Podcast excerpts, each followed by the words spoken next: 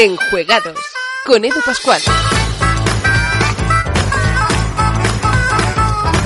Bienvenidos a Enjuegados. En este capítulo nos acompañarán colaboradores como Piru de la mazmorra de Pacheco, también Rubén Sánchez de Juegos y Dados, juegos y dados punto com, entre otros, y muchas cosas más. No me enrollo más, empezamos. Enjuegados, el Ludo Podcast.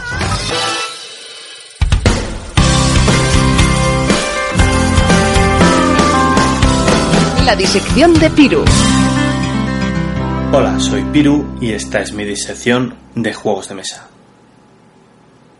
Perdonadme, es que estaba jugando Magic Maze y no podía hablar. Magic Maze es un juego que salió el año pasado, en dos mil diecisiete, eh, y que tenemos la suerte de disfrutar en nuestro país de la mano de Two Tomatoes.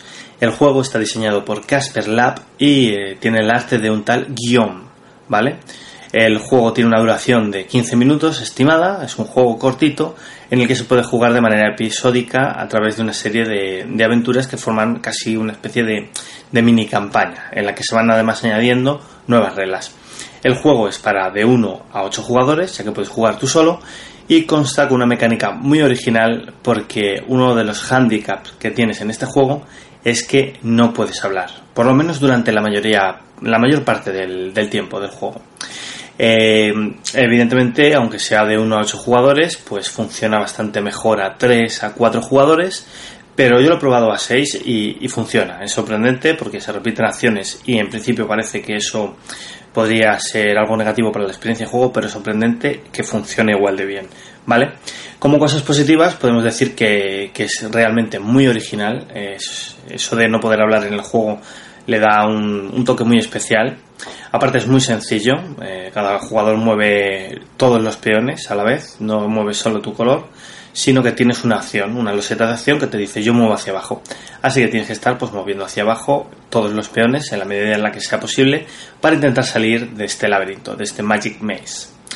Eh, otra cosa que tiene como interesante o, o positiva es que tienes que hacer una especie de disgregación con tu, con tu mente y... Y no vale solo con estar un poco atento a lo que tú puedes hacer, sino que tienes que estar atento a lo que están haciendo los demás, eh, a cómo puedes ayudarles y a cómo puedes a cómo puedes beneficiarles un poco con tu acción, con tu loseta de acción o acciones, porque puedes tener varias.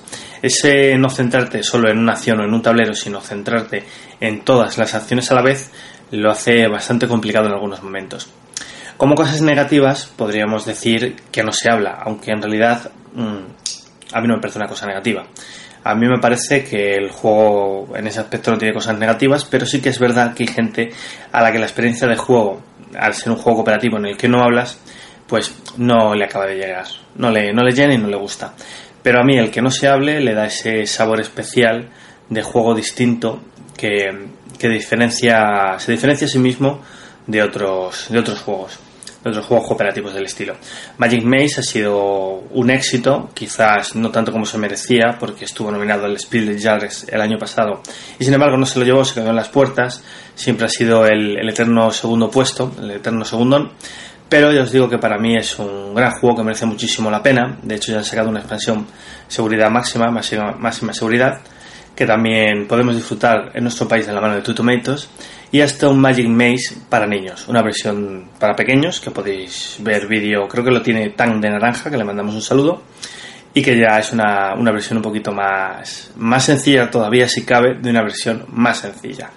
Así que esa es mi disección y mi recomendación de hoy. Para mí Magic Maze no tiene realmente nada negativo que yo le quitaría o que le cambiaría, pero sí tiene una experiencia de juego que yo sí que recomiendo probar y, y ya estáis tardando. Así que muchas gracias y hasta la vista, Cowboys del Espacio. A ver si adivináis de dónde es eso.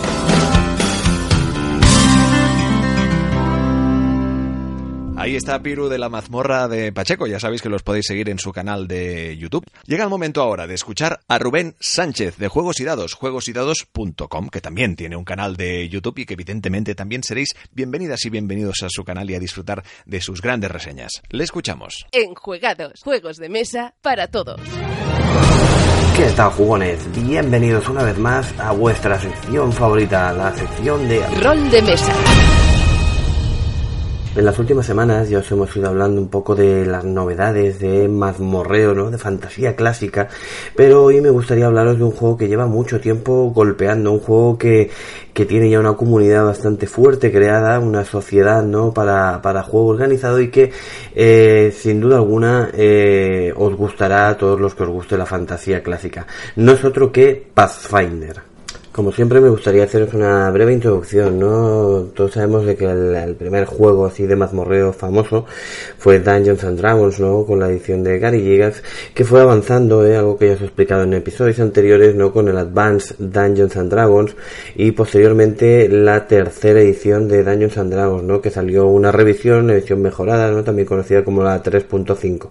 Eh, posteriormente apareció la, la cuarta edición, ¿vale? Una edición que, como ya os he explicado, pues eh, se vio un poquito de alguna manera influenciada, ¿no? Por la, aquella tendencia, aquel juego de moda que era el WoW o Warcraft, y eh, fue un juego que no acabó de cuajar, ¿no? Entre los seguidores más, eh, más clásicos, ¿no? Más acérrimos de Dungeons and Dragons, con lo cual...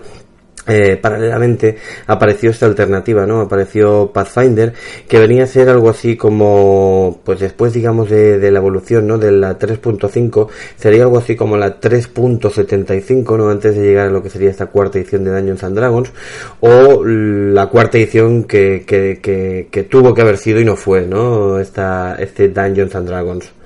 Hecha esta presentación, entremos en materia, ¿no? Eh, Pathfinder, ¿vale? Es, el, es un juego pues editado por originalmente por Paizo y que se traduce y se publica aquí en España por Devir Iberia, eh, que muchos conoceréis. El juego, eh, básicamente el libro, ¿vale? Se ha editado, hay dos ediciones actualmente, hay la edición, digamos, de, de Petete, ¿no? La edición en cartoné, con, bueno, todo a todo color, la portada a todo color, interior, papel, eh, pues eh, a todo color también, y luego además tenemos una edición de bolsillo, ¿no?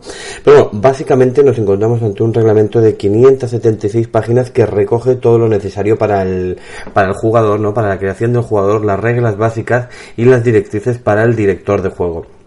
Al ser un juego de fantasía clásica, el manual, pues básicamente lo que nos encontramos, ¿no? Eh, pues son un poco las, las razas clásicas, ¿no? De, de los mundos de fantasía, como son los elfos, los enanos, los gnomos, los humanos, los medianos, los semielfos y los semiorcos.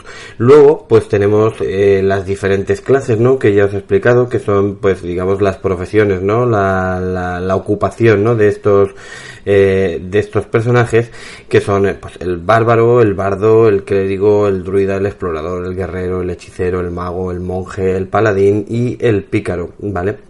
Entonces, pues bueno, básicamente nos encontramos, yo os digo, frente a un a un sistema eh, eh, prácticamente igual, ¿no? A, al de la tercera edición, ¿vale?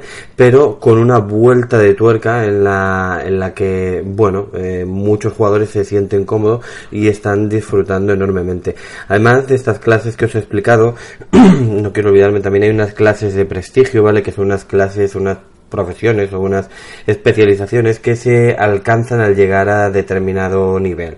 Eh, hay diferentes, ¿no? Pero tenemos eh, el arquero arcano, asesino, bribón arcano, caballero arcano, cronista Pathfinder, danzarín sombrío, discípulo del dragón, duelista, maestro del saber y teurgo místico. Eh, yo os digo, es un es un juego que, que está realmente eh, muy completo. Además, eh, apareció un manual que es el, el manual del jugador avanzado, en el cual todavía aparecen más material para los jugadores, ¿no? Con más clases, más dotes, eh, bueno, muchísimas cosas, ¿eh? Para eh, seguir dándole continuidad, ¿no? Y hacer otros personajes un poquito más diferentes. El sistema es realmente bastante parecido a lo que es la quinta edición, pero eh, ya os digo, sin esta vuelta de tuerca que se le dio a, a esta a esta nueva edición. Eh, no voy a entrar en detalle porque creo que no merece la pena, pero como cualquier otro juego, ¿no? de, de O G L, de Dungeons and Dragons, se, se basa en el D veinte. Los jugadores tienen una serie de atributos básicos, fuerza, destreza, bueno, las, las típicas, eh, y que estos dan un, un bonificador, ¿no? Pues eh, básicamente se tira un D veinte, tienes una serie de bonificadores, ¿no? En, en la ficha y eh, pues bueno, tienes que tirar contra una clase de armadura cuando quieres impactar contra un bicho, o una, un nivel de dificultad, ¿no? Una clase de dificultad cuando se trata de una prueba de habilidad, ¿no? Es como como cualquier otra edición de Dungeons and Dragons, ¿no? Esto, eh, la base, digamos, no cambia, ¿no? Eh, lo que sí que me gustaría hablaros un poco es de la ambientación, ¿no? Y de las opciones, ¿no? De las tantas opciones que tiene Pathfinder. Pathfinder, en su libro de reglas básicas, básicamente no incluye ningún escenario, ¿vale? A partir de este libro tendréis que comprar el libro de bestiario y ya tendréis todo lo necesario para jugar. Como os digo, es fiel al canon de Dungeons and Dragons, con lo cual no viene un escenario incluido en el libro, pero eh, básicamente eh, deja un poco de, de margen, ¿no? Por si el director de juego y los jugadores quieren que hacen sus pajarracas mentales, ¿no? Su mundo y desarrollarlo ellos mismos, ¿no?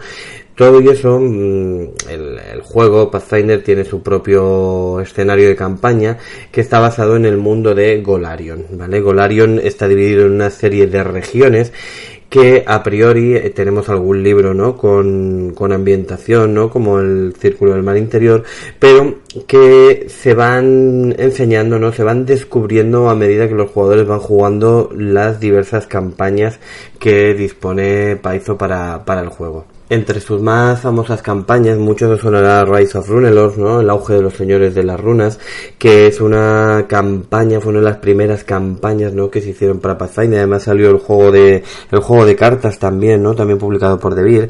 Y en esta, pues, eh, por ejemplo, se, se, se descubre, ¿no? Lo que es toda la, la región de, de Varicia, ¿no? Con lo cual, eh, ya tenemos una campaña en la que los jugadores, pues, poco a poco van descubriendo parte del mundo, ¿no?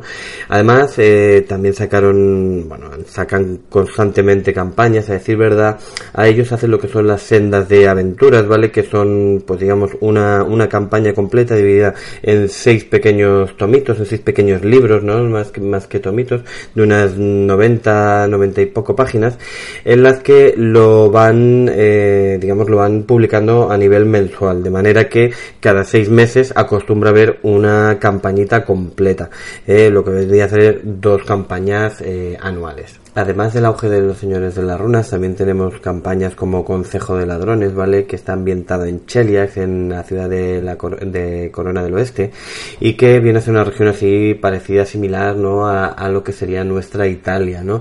Tenemos también la Corona de Carroña, tenemos eh, ahora una campaña nueva que ha salido que es La Estrella Fragmentada, en la que los personajes eh, visitan Varicia después de, de, de muchos años, representa, ¿no? De unos años al menos, de la de la campaña del auge de los señores de las runas, con lo cual eh, digamos que los jugadores que piensen jugar estas dos campañas sería importante que jugaran primero la, la campaña de del auge de los señores de las runas, ya que se encontra, si no se pueden encontrar pequeños spoilers, ¿no? de, de lo sucedido en, en la en la campaña previa. Dicho esto, creemos que Pathfinder a nivel mecánico es una edición muy mejorada de la tercera de tres punto cinco eh, y que ha dado, pues ya os digo, eh, una, una evolución, ¿no? Una profundidad a los personajes con un montón de dotes, un montón de cosas para personalizarlo y, a, ya os digo, a nivel sobre todo mecánico, no tanto de roleo, eh, un grado de personalización altísimo, ¿no? De, de los personajes, eh, algo que, que va a favor, ¿no? De, de, de este sistema, ¿no? Y que creemos que de alguna manera pues eh, tiene todavía continuidad y cabida, ¿no? En, en, en la época actual, ¿no? Eh, aún así me gustaría avisaros o anunciaros, ¿no? Más que avisaros de que eh, Paizo está preparando la segunda edición, Devir ya ha confirmado que será traducida, ¿no? Pero eh, aún queda aproximadamente un año, con lo cual Devir Iberia continúa trabajando, ¿no? Con, con los diferentes suplementos, ya que luego prácticamente podrán... Eh, bueno, podrán aprovecharse todos, ¿no? Eh, quizás cambien algunas cosas a nivel de atributos, eh, a nivel mecánico, pero todo lo que es ambientación y demás, pues eh, será siendo mm, útil, ¿no? Se podrá seguir utilizando en, en la, en la segunda edición. Nosotros personalmente estamos jugando diferentes campañas. Yo juego los, los jueves, los domingos también. Eh, ya sabéis, de mucho para los que nos seguís en las redes sociales, ¿no? Como, como Juegos y Dados, que con los hashtag, con el hashtag de los domingos al rol, eh, estoy haciendo una campañita de Pathfinder desde hace ya bien buenos casi tres años.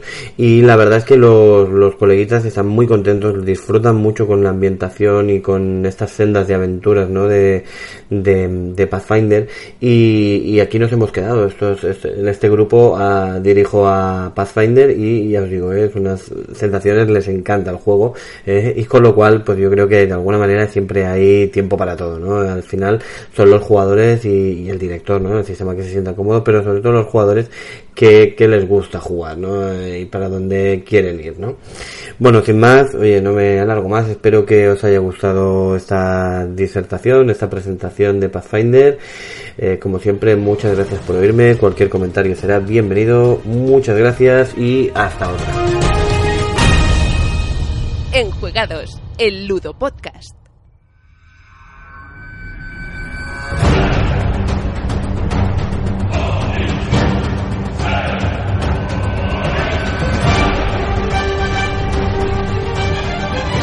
Y parece mentira como nos gustan los eh, piratas, las aventuras de los corsarios, de barcos que van en busca de tesoros. El mundo de los piratas es inmenso, hay cantidad enorme de, de personajes y muchos de ellos pues están representados en un juego, la verdad, que ha tenido un éxito absolutamente extraordinario en su campaña en Kickstarter. Nosotros que estábamos aquí encantados de, de echar una mano al tema, pero es que en cuarenta y cinco minutos se ha fundado Skull Tales a toda vela y con nosotros a uno de sus culpables. Luis Hernández, ¿qué tal, compañero? Hola, ¿qué tal, Edu? Oye, cuarenta y cinco minutazos, eh, menudo éxito.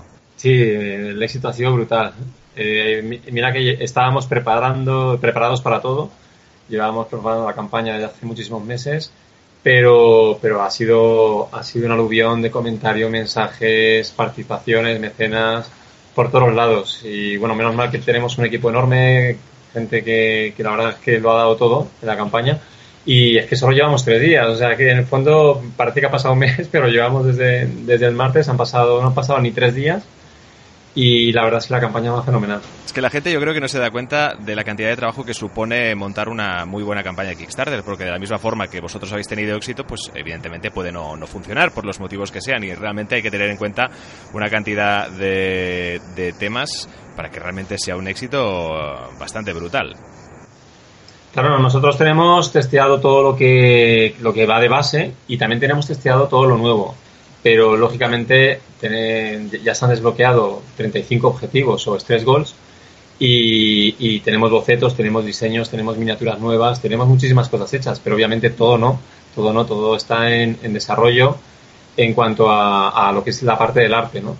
Eh, entonces, bueno, hemos, hemos mostrado un montón de información, un montón de miniaturas, un montón de, de bocetos y seguimos en ello. Ahora estamos trabajando a destajo para, para cada día ir mostrando parte de, de, de lo nuevo del juego, porque lo antiguo ya, ya está todo en la página web de Kickstarter. Uh-huh. y, y, y la verdad es que, que fenomenal. Ahora ya se ha, se ha tranquilizado un poquito, seguimos creciendo, pero ya poquito a poco.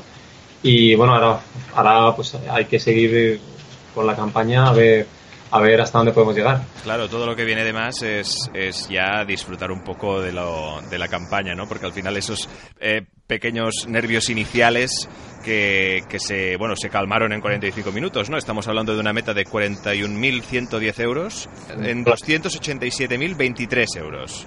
Sí, sí. Eh, bueno, nosotros en Europa lo vamos a ver en euros, uh-huh, pero también en dólares, porque realmente la campaña está en dólares. Y, y por eso los objetivos están marcados en dólares. Entonces, en dólares estamos ahora mismo en trescientos cuarenta y dos mil dólares, que es la cantidad que tú indicas. Y, y bueno, llevamos treinta y cinco objetivos desbloqueados, tenemos cuatro en el horizonte, tenemos algunas sorpresas más, tenemos una partida en inglés grabada que, que la vamos a publicar en breve para que también los de fuera de España puedan ver partidas eh, reales, completas. Eh, y, y muchísimas sorpresas. También estamos apuntando ideas de la gente, porque la verdad es que la gente tiene muchísima imaginación y muchísimas cosas interesantes que que, que, que opinar, y, y la verdad es que hemos tomado apuntes de cosas, aunque teníamos teníamos todo preparado para, para esta campaña. La verdad es que luego hay cosillas que, que hemos ido añadiendo porque nos han parecido muy, muy interesantes. Hay mucho talento realmente eh, no descubierto, y más en el mundo en el mundo lúdico. Estamos hablando de un juego de David Illescas, eh, en el que evidentemente nos ponemos en la piel de, de varios personajes piratas en estas a, aventuras caribeñas fantásticas, llenas de, de, de monstruos y criaturas. Pero exactamente cómo funciona el juego para quien evidentemente pues o no lo haya jugado o quiera precisamente jugar sí. a, esta, a esta expansión. Bueno, Skull Tales, que es un juego de mesa, sobre todo es un juego de mesa con una temática brutal, Eh, tiene muchas miniaturas. Tiene, el juego viene con cincuenta y dos miniaturas. Ya se han desbloqueado otras veinticuatro. O sea, ya, ya hay unas ochenta miniaturas. No, veinticuatro, no, veintiocho miniaturas. Son unas ochenta miniaturas en total. Pero el juego está ambientado en, en el mundo del Caribe, en el siglo dieciocho aproximadamente, pero un mundo fantástico. Un poco al estilo de Monkey Island, de la saga de videojuegos Monkey Island, o Pirata del Caribe. Sí, sí. O la serie Black Sail. Un poco eh, en, en, más parecido a Pirata del Caribe y Monkey Island, en el sentido de que hay un toque de fantasía, de vudú, de magia, de, de monstruos marinos, etcétera, ¿no? Entonces, eh, eh, es, es, es, por un lado es muy divertido porque reproduce muy bien esas películas que hemos visto todos eh, eh, y además eh, tiene ese toque realista también de cuando te enfrentas a los enemigos, pues lo pasas mal, tienes que tratar de buscar tu estrategia, eh, tienes que explorar islas, puedes, puedes gestionar tu barco para... para que todos los piratas, que es un juego semi-cooperativo de uno a cinco jugadores, entonces en principio todos todos van eh, todos tienen el mismo objetivo principal, que es sobrevivir y saquear, eh, pero eh, pero pero también es competitivo, porque todos intentarán llegar a ser el capitán. El capitán tiene una serie de privilegios y, y por un lado intentan fastidiar al capitán para determinadas cosas, para en un momento dado conseguir en la fase de travesía hacerse con amotinarse y hacerse con el barco y ser el, el nuevo capitán. Introduce muchos conceptos de, de lo que sería la vida pirata, lo que es la fase de travesía, que es cuando estás navegando en el barco todos los jugadores eh, eh, para llegar al objetivo. Cuando llegas a la isla jugarías la fase de aventura, que es un dungeon crawler, un juego de exploración, de descubrir los setas y enfrentarte a los enemigos, buscar el tesoro o el escenario que sea en cada momento en particular. Y luego ya cuando terminas la aventura vuelves a puerto, donde ya es como los típicos videojuegos, cuando compras, vendes, te... Eh, hablas con personajes no jugadores, etcétera. Qué bueno, la verdad es que sí, es la experiencia al final de lo que tú dices, ¿no? Es decir, una experiencia eh, digna de cine, porque en ese aspecto, como tú decías, está inspirado pues en, en películas ya, ya míticas, históricas, como puede ser eh, Los Piratas del Caribe, también en videojuegos históricos como este Monkey Island. Al final son como una cantidad de experiencias eh, en un tablero, con unas miniaturas diseñadas de una forma extraordinaria también. La verdad es que en ese aspecto también entiendo que ahí ha habido gran parte del esfuerzo, porque eso es alguien que siempre la gente se fija mucho más, ¿no? Es más, más tiquismiquis el, el, al final quien quiera participar de este crowdfunding, que estas miniaturas pues tengan este acabado, este acabado perfecto. Sí, bueno, contamos con un diseñador espectacular, contamos con David, que es el autor del juego, pero también ha, ha dado las especificaciones y la ambientación de los personajes y, y los enemigos, ¿no? Luego contamos con, eh, con los dibujantes Paco Arenas y Roberto Picó, que han hecho un trabajo sensacional con el nuevo Skull Tales a toda vela. Eh, y, y las miniaturas de la mano de tres D Brit, que han hecho un trabajo fantástico. Estamos remodelando las antiguas miniaturas y, y las nuevas están siendo geniales. De hecho, vamos a presentar seguramente hoy una miniatura nueva, eh, La Alquimista, que es espectacular también. Qué bueno. Ya uh, destacabas algo antes que creo, creo que también es, es muy relevante, y es que evidentemente que hay fantasía en el, en el mundo pirata, pero también en uh, su jugabilidad habéis destacado la, la realidad, o cómo deberían ser en su momento, sin tener en cuenta, pues como decíamos, las criaturas fantásticas, esos combates entre corsarios, piratas, esos amotinamientos, esos a, abordajes entre, entre barcos, ¿no? Yo creo que también forma parte un poco de la, de la experiencia el sentirte un poco pirata o corsario o lo que tú quieras, ¿no?, en este juego. Claro, claro, es que además... Eh... Tiene un toque de realismo muy bueno. Aunque aunque tiene ochenta miniaturas el juego, con todo lo que se está desbloqueando, es un juego, sobre todo es un juego de mesa para pasarlo bien. Es un tiene muchísimo de juego de rol, muchísimo, porque es un juego en el que tomas el papel de pirata y, y te tienes que identificar y te deja mucho rolear, eh, interactuar con los demás jugadores, eh, en el incluso con personajes no jugadores en el puerto. Puedes ir mejorando habilidades, eh, ganando, vas ganando dinero y prestigio, y con el dinero y prestigio vas, mmm, puedes tratar de aprender habilidades nuevas y mejorar tu personaje. Entonces tienes una hoja en la que te, te vas apuntando eh, las mejoras de tu personaje, lo que vas ganando, lo que vas saqueando. Tiene cosas como, por ejemplo, lo que tú has dicho, lo de la, abordar, abordar enemigos, barcos enemigos.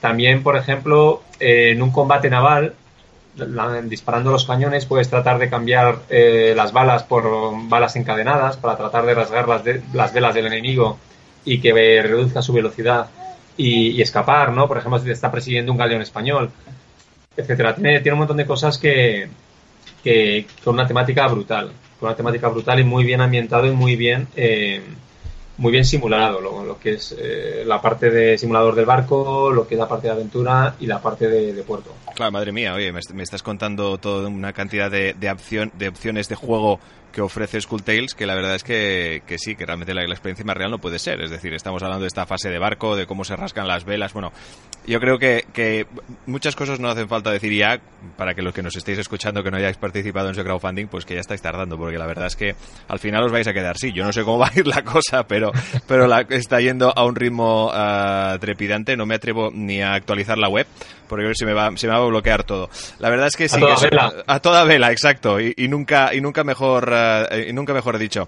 Realmente, eh, ¿os esperabais este este éxito después de, de tantos meses de, de trabajo? ¿Cuánto tiempo, además, si ya quieres añadir de información, os habéis estado un poco preparando todo toda esta campaña y el juego? Llevamos un año preparando lo que es la campaña, la adaptación de las reglas, porque además este juego se basa en el juego anterior, pero se ha rehecho todo, se ha mejorado todo y se han añadido un montón de cosas de, de jugadores de la antigua edición. Entonces se han mejorado, se han incluido como microexpansiones dentro del propio juego y ahora es muchísimo más grande. Entonces ha crecido gracias a, a esa gente. Y luego además, eh, eh, pues durante el último año hemos preparado la campaña, hemos preparado los nuevos diseños, los nuevos manuales, etcétera. Entonces, eh, bueno, un año. Y, y la pre-campaña ha sido uno, unos cuantos meses de, de trabajo que la verdad han sido súper intensos. Pero bueno, que... que fenomenal porque los resultados están ahí. Pensábamos que podía ser un éxito la campaña, no pensamos que fuera tan rápida, pero pero está pero afortunadamente nos hemos preparado para el, el mejor de los casos y, y este que se está cumpliendo. O sea que, que hay un montón de objetivos para desbloquear y creo que lo vamos a conseguir todos. Pues desde luego, la verdad es que pinta la cosa que sí. Eh, felicitaros por vuestro estupendo trabajo y también que lo celebréis, lo celebréis muy fuerte porque eso es algo que, que a veces eh, pues se puede llegar a objetivo, a veces no, pero realmente celebrarlo bien, que os lo merecéis. Y evidentemente también invitamos, como decíamos anteriormente, a que todos los eh, que nos estén escuchando, a todos los jugones de alrededor del mundo, ¿no? Que, que evidentemente pues ya, ya están tardando, tardando para hacerse con un ejemplar de este Skull Tales a toda vela. Oye, y a puestos, a, a háblanos de si hay algún proyecto así de cara a futuro, ya dejando un poco Skull Tales de lado. Sí, pues tenemos dos proyectos eh, en el futuro. Uno es el de Guerra Fronteriza, de Manuel Burrueco, que es un juego que ganó un premio de prototipos el año pasado en, en el evento de B G C Málaga, y al mejor juego especializado. Y es un juego que visualmente puede parecer un poquito a, al R I S, pero con... con los setas y demás, muy divertido, aunque está ambientado en la Segunda Guerra Mundial, realmente no es un wargame, eh, pero tiene muchísima táctica, es muy divertido, y en el que podemos jugar uno contra uno, dos contra dos, todos contra todos, y también tenemos otro de, de estrategia de fantasía japonesa, de medie, medieval fantástica japonesa, ¿no? Y también con unos, unas ilustraciones que va a tener brutales. Eh, es un juego de De, de, de estrategia de combate también, pero pero muy diferente al de la, la guerra fronteriza, y, y la verdad es que, que también estamos muy ilusionados con ese proyecto, pero eso ya sería para, para primeros del dos mil diecinueve. Madre mía, oye, en Eclipse Editorial no paráis, y también antes de que me antes de, de, de que acabemos con esta entrevista, también recordar Ratlan, otro de los uh, éxitos recientes de, de vuestra editorial. ¿Han, uh, ¿Han recibido o están a punto de recibir ya los juegos los mecenas? Los mecenas lo han recibido hace un mes aproximadamente, ah, salvo algunas bueno. incidencias de gente que no que no nos están respondiendo a los email. Eh, prácticamente todos ya lo tienen en todo el mundo. Eh, eh, los mecenas hace hace un mes, y desde hace una, una o dos semanas eh, ya la tienen las distribuidoras, es decir, ya las tiendas lo pueden pedir. De hecho, las tiendas que fueron mecenas y tiendas que lo han empezado a tener ahora eh, han vendido un montón. La verdad es que está encantando. En los eventos en los que se están presentando, lo está presentando Eduardo, que, que es el autor, eh, está encantando, bueno, tanto como tanto más que el prototipo cuando lo presentaba él, y la verdad es que estamos muy contentos con las calidades y, y, y el juego en sí. O sea, es un juego que yo creo que va a ser de los juegos más vendidos este año, que vamos, sería genial. Ratlan, otro de los grandes éxitos, como decíamos, ya en tiendas, y evidentemente que no dejan de reflejar lo que estáis haciendo en Eclipse Editorial, que realmente últimamente es una animalada, y la verdad es que refleja también el gran trabajo que estáis llevando a cabo. Seguid así, felicidades, volvemos a hablar para más novedades y también para más éxitos, y estaremos pendientes también de esta campaña de crowdfunding. Gracias, Luis. Muchísimas gracias, Edu.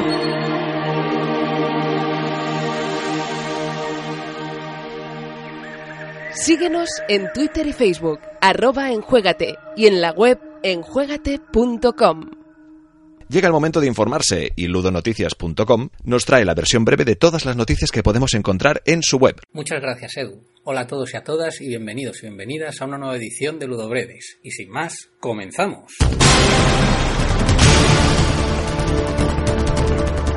Valve nos pone los dientes largos anunciando una futura expansión para Dice Force. Sin especificar aún nada, anuncian que están trabajando en ella. Habrá que estar atentos para ver cómo amplían uno de los juegos más novedosos del año pasado. Maskeoka y Pegasus Spiel afianzan su alianza estratégica, gracias a lo cual llegarán más de dieciocho juegos de la editorial alemana a nuestro país en este año. Además, Maskeoka distribuirá los títulos a España, Portugal, Brasil, Centroamérica y demás países hispanohablantes. Ahora hablamos de un juego para los amantes de la estrategia, que no la táctica, que se llama Reconquista, un juego desarrollado aquí en España. Nosotros tuvimos la suerte de poder eh, darle uso al, al, al proyecto cuando lo presentaron en la Game On, y la verdad que pinta muy muy muy bien. Eh, se te pone en la piel de uno de los grandes eh, poderes en la época de la Reconquista española, ya sea del lado musulmán o del lado eh, cristiano, y tienes que ir consiguiendo eh, conquistar eh, diferentes regiones que hay en el mapa. Buenos acabados, una interacción bastante interesante, y se incluyen cartas que son las que te dan el poder de guerra, etcétera, etcétera, algunas habilidades especiales en los generales importantes, muchas fichitas, y todo esto por veintinueve con noventa y cinco euros de la mano de Edge. Llega el turno de los gatos, y no, no estás en YouTube. Transgis Game ha sacado un juego que se llama Mesa Torre Gatos, en el cual tienes que conseguir que estos pequeñines eh, felinos tan simpaticones eh, logren atrapar unos peces que están muy muy alto. Para ello tienes que irlos apilando y crear una torre hasta que lleguen a los pescaditos que se quieren comer. Un, un juego familiar, rapidito, de dos a cuatro jugadores, veinte minutos como mucho, y que puedes eh, jugarlo con los chavalines más pequeños de la casa, porque es a partir de cuatro años.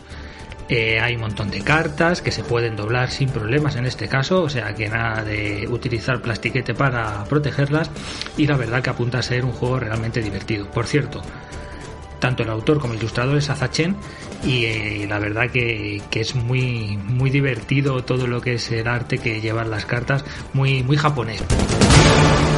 Y hablando de Transgis Game, Virus se expande.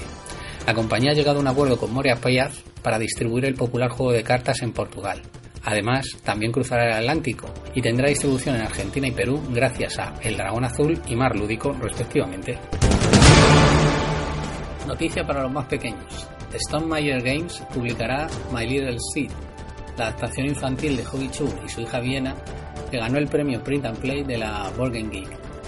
En esta ocasión manejamos simpáticos animalitos con los que tendremos que ganar cuatro trofeos de los ocho posibles, completando tareas del tipo de hacer amigos, recoger manzanas o vencer en torneos de tartas.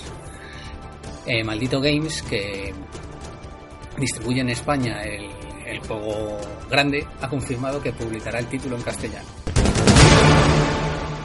Dos Tomates lanza a la venta Magic Maze Kids, el juego que adapta las mecánicas del nominado al juego de mesa alemán al público infantil. En esta ocasión, los jugadores deberán encontrar los ingredientes y preparar una poción mágica que rompa el hechizo que ha convertido al rey en rana. La compañía también ha anunciado que publicará Muse, un party game narrativo donde los jugadores deberán conseguir inspirar la mejor creación utilizando las cartas de una forma muy parecida a como sucede con D C. Llegamos a un momento importante en las noticias de esta entrega, y esta no es eh, otra que el anuncio de la llegada de la segunda edición de X-Wing. Sí, amigos, esto tenía que pasar antes o después, que se sacara una segunda edición, y que los que tenemos, entre los que me incluyo, una buena colección de naves, lo vayamos a pasar un poquito mal viendo todas las novedades. El caso que habrá un pack de inicio eh, con un precio de treinta y nueve con noventa y cinco y las facciones pues básicamente van a ser las mismas, eh, rebeldes, eh, imperio, score y villanos. Desgraciadamente lo que tenemos no es compatible con el nuevo sistema de juego, pero gracias a Edge que, o Fantasy Flight Games, como queráis decirlo, han sido condescendientes con todos nosotros, eh, van a sacar un kit de conversión para poder utilizar todo lo que se tenga con nuestra, con nuestra colección, eso sí, a picar billetes con ello. El caso es que en esta nueva entrega se van a encontrar eh, novedades eh, entre lo que son las batallas, que están mejor eh, planteadas, eh, más eh, habilidades únicas para cada una de las facciones para que se puedan diferenciar realmente, eh, se van a poder realizar combates en escuadrones, eh, y un añadido muy muy importante y que es una de las grandes eh, novedades por las que se lanza esta segunda eh, edición es por el uso de la fuerza. Se va a poder utilizar mientras se pilota. Yo no lo veo muy claro todavía, que esto de que Luke o Darth Vader puedan empezar a hacer cosas extrañas al resto de las naves, pero bueno, ya veremos cuando esté implementado eh, cómo queda. El caso es que hay nueva edición, habrá nuevas naves y que si tienes colección tendrás que pagar el, lo que te pidan por la conversión si quieres jugar con las nuevas reglas. Vamos por un apunte rápido que llega de la mano de Trafalgar Editions. Es el anuncio de Blood Steel, que es un juego de miniaturas con ciertas curiosidades. Generalmente las batallas van a ser miniatura contra miniatura o dos contra dos, algo que no está muy visto en el sector y que puede ser una buena idea, ya que esto va a permitir que las partidas sean muy rápidas, quince minutos, dicen sus creadores. Ya veremos si es así, pero bueno, es, tiene muy buena pinta para poderle dar uso en momentos chiquitines, eh, que se tiene tiempos muertos, etcétera, etcétera.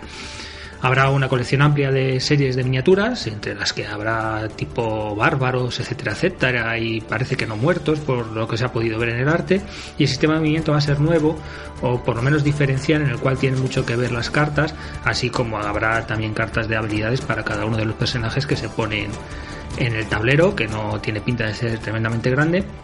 Y la verdad que apunta muy buenas maneras y curioso, eh, las miniaturas, sin prepintar, algo que a alguno puede no gustarle, tienen pinta de ser de plástico, pero con un acabado bastante interesante. Ronda de mecenazgo. Esta semana nos ha llamado la atención varios juegos que están dando que hablar en varias plataformas.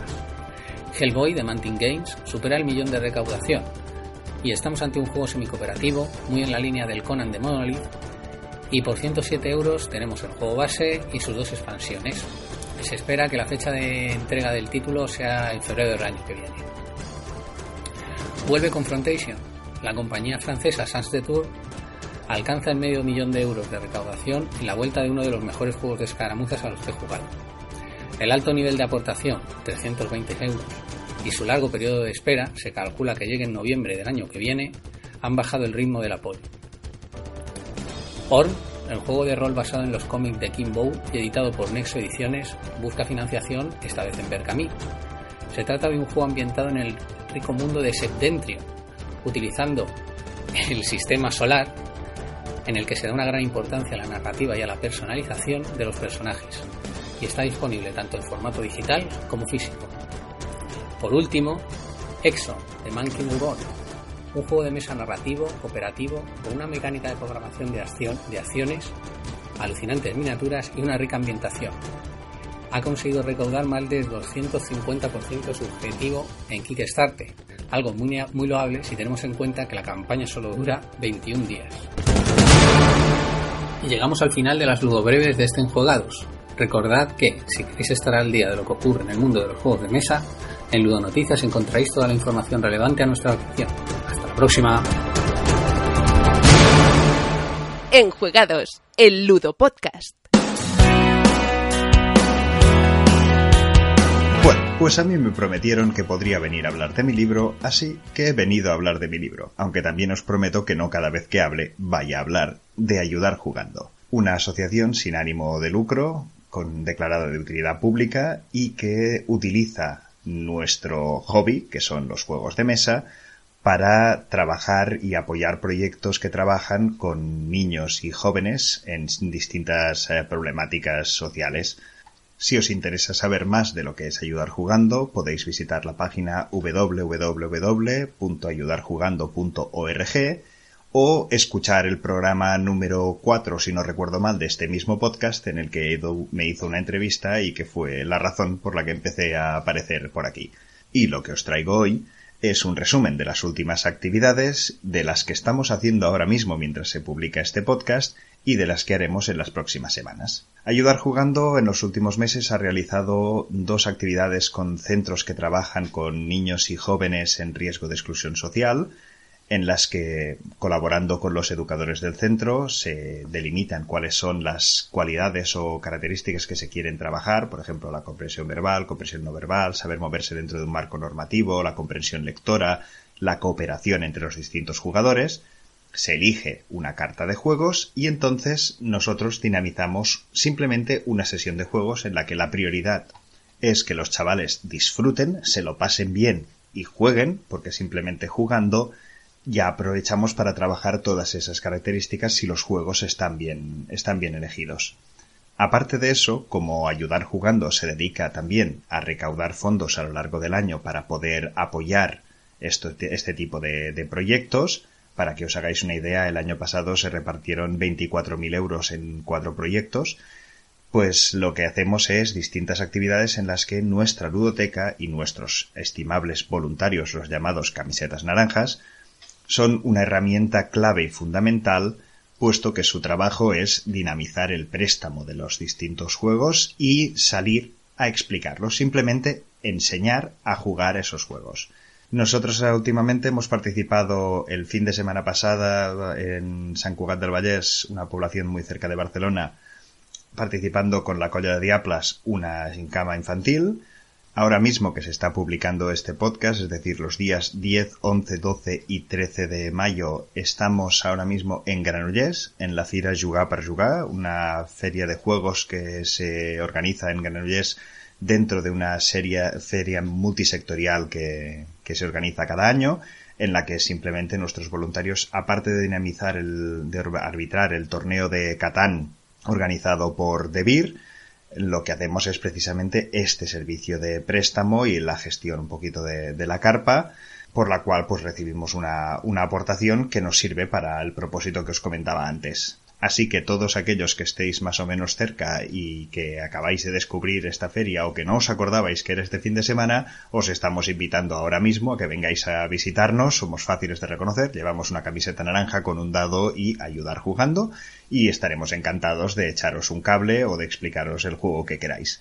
Aparte de esto, la semana que viene, el sábado diecinueve de mayo, tenemos en colaboración con uno de nuestros establecimientos solidarios, la, la librería Al Celler de Llibres, una actividad de un par de horas organizada conjuntamente con, eh, con colaboración del Ayuntamiento de Sant Cugat del Vallès, un taller también para simplemente explicar juegos, porque todos aquellos que seáis un comercio también podéis eh, participar de nuestro programa de eh, establecimientos solidarios que podréis encontrar perfectamente en la web.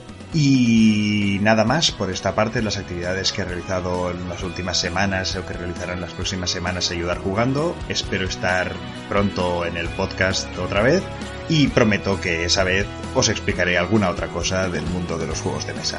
Hasta la próxima.